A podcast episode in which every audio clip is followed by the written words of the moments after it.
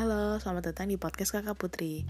Hari ini tanggal 29 Juli 2021 adalah pertemuan pertama sinkronus untuk agenda 3 dipimpin oleh Bapak Bambang Wiyoso, seorang widyaswara dari LAN.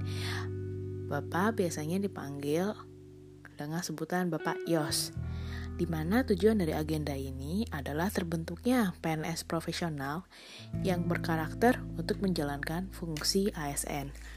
Ada yang tahu fungsi ASN itu apa saja? Jadi, ASN mempunyai tiga fungsi. Yang pertama adalah pelaksana kebijakan publik sebagai pelayan publik. Yang tiga sebagai perkat dan pemersatu bangsa. Jangan kita menjadi ASN yang memecah belah persatuan dan kesatuan bangsa. Walaupun banyak contohnya di media sosial, ASN yang tidak pro pemerintah.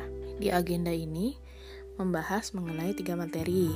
Yang pertama tentang manajemen ASN, di situ dibahas mengenai kedudukan, peran, hak, kewajiban, kode etik, dan sistem merit. Di sinilah kita mengetahui apa saja hak dan kewajiban kita, apa yang dilarang, sanksinya juga disebutkan di dalam kode etik dan sistem merit.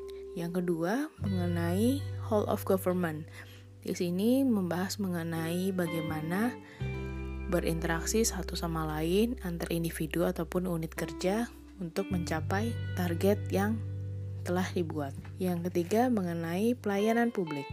Pelayanan publik adalah bagaimana kita memberikan pelayanan yang terbaik kepada publik sebagai stakeholder.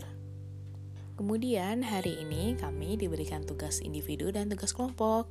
Dari tugas kelompok dapat saya ambil kesimpulan bahwa kita harus bekerja sama untuk menyelesaikan suatu masalah walaupun kita berasal dari instansi yang berbeda.